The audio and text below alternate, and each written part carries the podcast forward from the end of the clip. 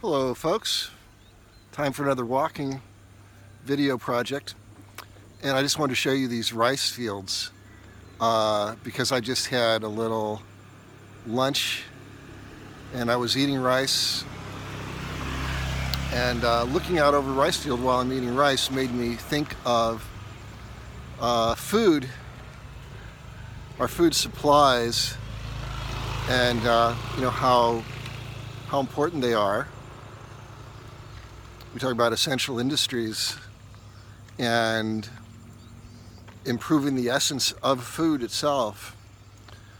And you know, I have a few little things to say about relocalizing our food supply, because in a lot of ways that's another one of those risk factors. And as I've been watching the issues in the United States, I'm here in Bali, Indonesia right now. I was here coaching some vegan entrepreneurs, and it's a very vegan, it's one of the kind of the vegan centers, a lot of vegan restaurants, and look at all that rice, a lot of rice here. And you know, people here are not too worried about food because the fruit and the rice, it's all grown, it's all just grown locally. So there's not a whole lot of expectation that there would be, or a whole lot of concern about the food supply being interrupted with everything else. And what I've been reading, of course, the news from the U.S. I'll be back there soon, and reading the daily reports, and you know, concerns about food, you know, supermarket workers and other people who are vital to the supply chain in the U.S. going on strike. And so, you know, I feel like in a way the U.S. has a very robust food supply because we get it from all over the world, but at the same time, it can be very easily interrupted. And also this kind of organization of our food, first of all, leads to the kind of mass shenanigans of capitalism at the high end, and capitalism 2.0. Like I said, I'm talking about capitalism 3.0. So one of the books that I enjoyed reading by a woman named Joan Dai Gasau, or Gasau, is it's called This Organic Life, and she explains that if you eat a strawberry in New York that was grown in California, you're getting 100 calories of oil to grow and ship that for every, I think, 10 calories of actual food. And you know, this is the structure really of so much of the global economy. And about that.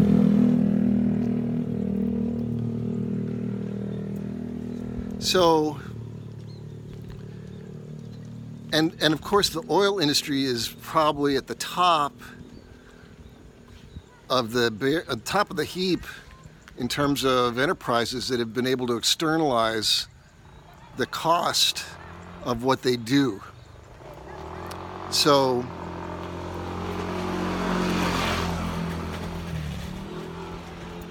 it can make it very challenging to create a local economy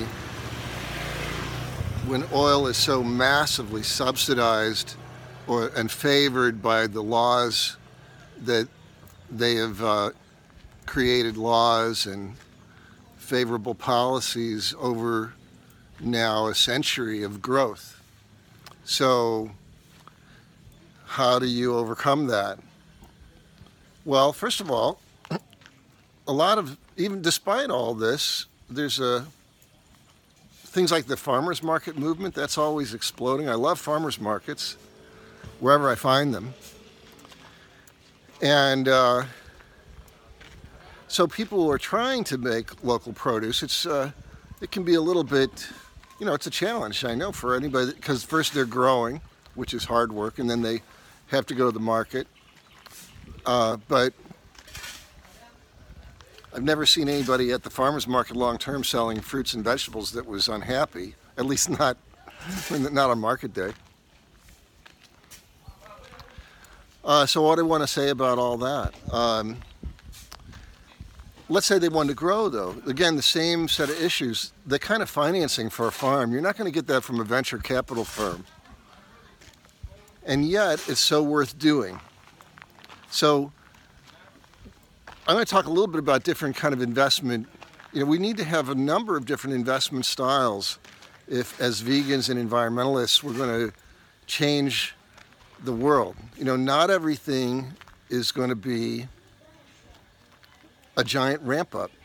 But the thing is, practically most people who are engaged in the stock market, they're just hoping to get 5 or 6% annual return. That's the return of the Standard & Poor's 500.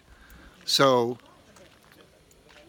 that's not that hard to achieve if you're doing direct financing between the public and the entrepreneur. So that kind of return on investment is much more easy to return when you're investing in things like local food supply. More motorcycles, oil industry at work.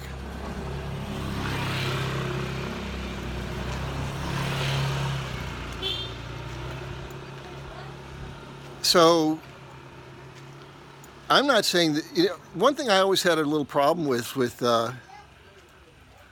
there's always like the small is beautiful, which I agree, but does that make big bad?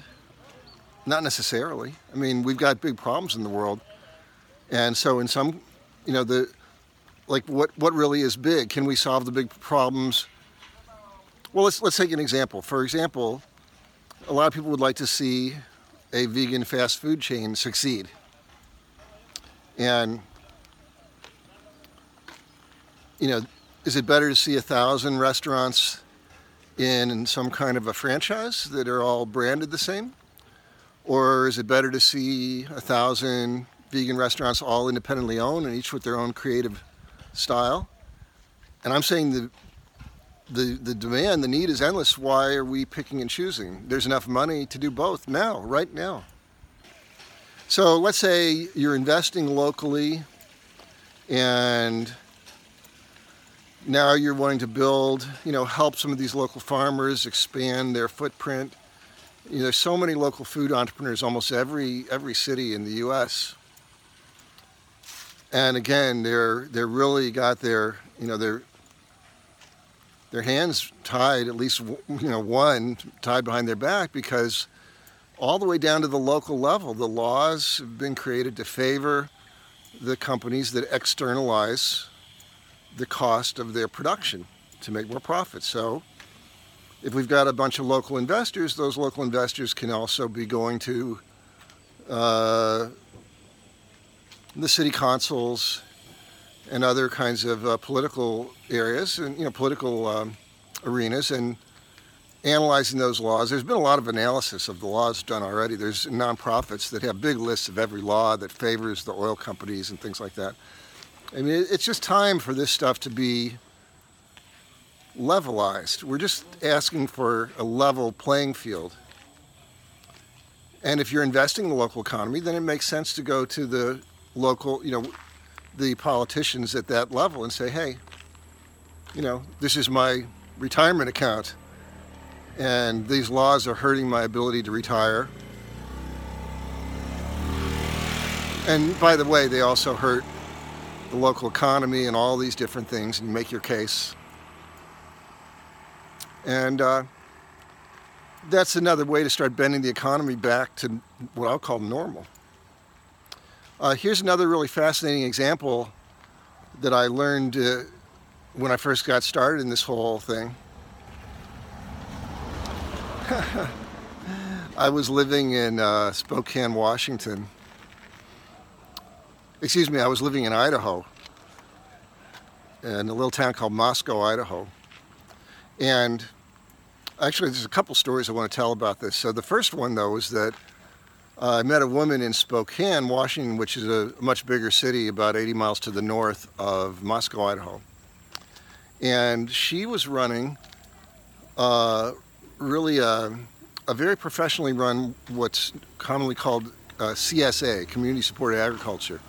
And so people in CSAs, people pay a fixed monthly fee in order to get their produce delivered. And so what she discovered, she was trying to relocalize the economy and also get as much organic food as possible. And this is so funny to hear. So Eastern Washington, where Spokane is one of the world's most productive orchard areas, peaches, apples. And so she went to the, and yet she noticed in the grocery stores that all the peaches were coming up from California, which also grows a lot of peaches, but she went to these, but she was wondering why weren't there any peaches in the grocery stores that were grown like literally within 100 miles of Spokane or closer. And what she discovered is that the peaches were being exported from Washington down to California, and Washington peaches were being imported from California back to Spokane. So,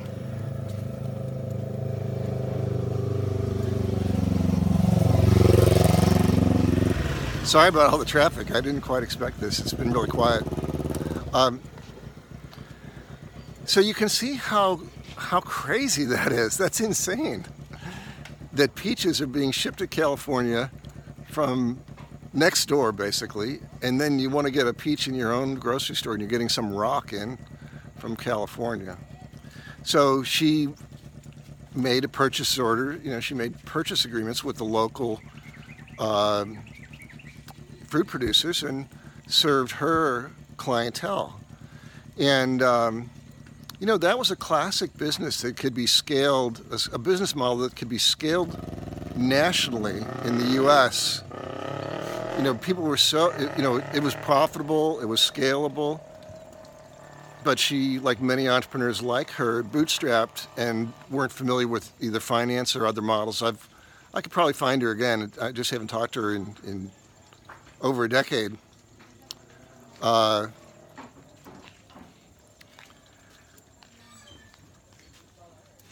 These are really, when you start looking, you see all these opportunities to run an effective business, even in today's climate, even with all the subsidies and policies that favor the other industries that are, externalizing the cost of their business model.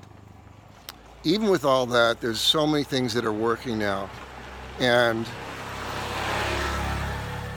so this is how you create a positive feedback loop. You're just like, okay, what works now? What's close to working? Prioritization. And now one of the fascinating things when I lived in Moscow, which showed me the demand, this is what really, I'd been working on this before I even moved there, but it's a small town with about 10,000 people and then a college, 10,000 residents and a college. And about 8 miles away was another area called Pullman, Washington, and that had another maybe 10,000 residents and another college. So this is in eastern Washington and northern Idaho. And one of the reasons that we moved there is it had this great food co-op. That was really important to my family at the time to have access to a good supply of organic food. And so what was really cool was that the co-op, suddenly there was an old Safeway store that had become vacant. It had been a sporting goods store for years, and they closed, and now there was basically a big grocery store, and the board of the co-op, they were always jammed. There was almost no room to operate in this small storefront they had, and so they said they wanted to move, and they needed to raise $1 million. And so they created an unsecured $1 million note, which is a loan. A note is a loan, paying 1% interest, and it's like Doesn't sound, you know, to normal banks, that doesn't sound so good, right? Only 1% interest, high risk. And they sold it to, you know, co-op members and people in the city, in the cities, in the region. That they raised $1 million from these 20,000 adults in literally 2 weeks. That just shows you how much people want to have projects in their investment portfolio that speak to their heart. And yet we have this challenge. We have this challenge in finance that heart-centric people rarely get into finance. That's why it's taken me so long to make things boot up, because, you know, I'd probably rather sit and look at a tree or look at a field of rice or eat fruit. But I know we have to do it, because if we relegate finance to people that don't care, then we're just going to keep getting more and more of the same. And so my vision for Vegan Launch is actually developing a number of leaders. Like, it's taken me a long time to learn what I do. If I just learned regular finance, you could learn that maybe in a couple of years at a business school. But the kind of finance we're doing, it's all regular in a way, but we're mixing and matching tools that most people are not using in this field, or in any field, to be honest. I mean, I've discovered all kinds of approaches from looking at all kinds of solutions. And again, the majority of the things that work are not being run through VC funds. They work in this way. You know, the venture capital funds, the vegan venture capital funds, they're really strong on what's called consumer packaged goods. So things that are really, you know, kind of cool, vegan cheese, for example, stuff like that. And they're also, you know, strong on replacing things like, you know, creating substitutes for core products that are typically made from animals, like things like gelatin and other kinds of, you know, animal products that have been mainstreamed into chemistry. I mean, you know, a lot of the pills that you get from the pharmaceutical companies have animals in them. So there's a lot of opportunities.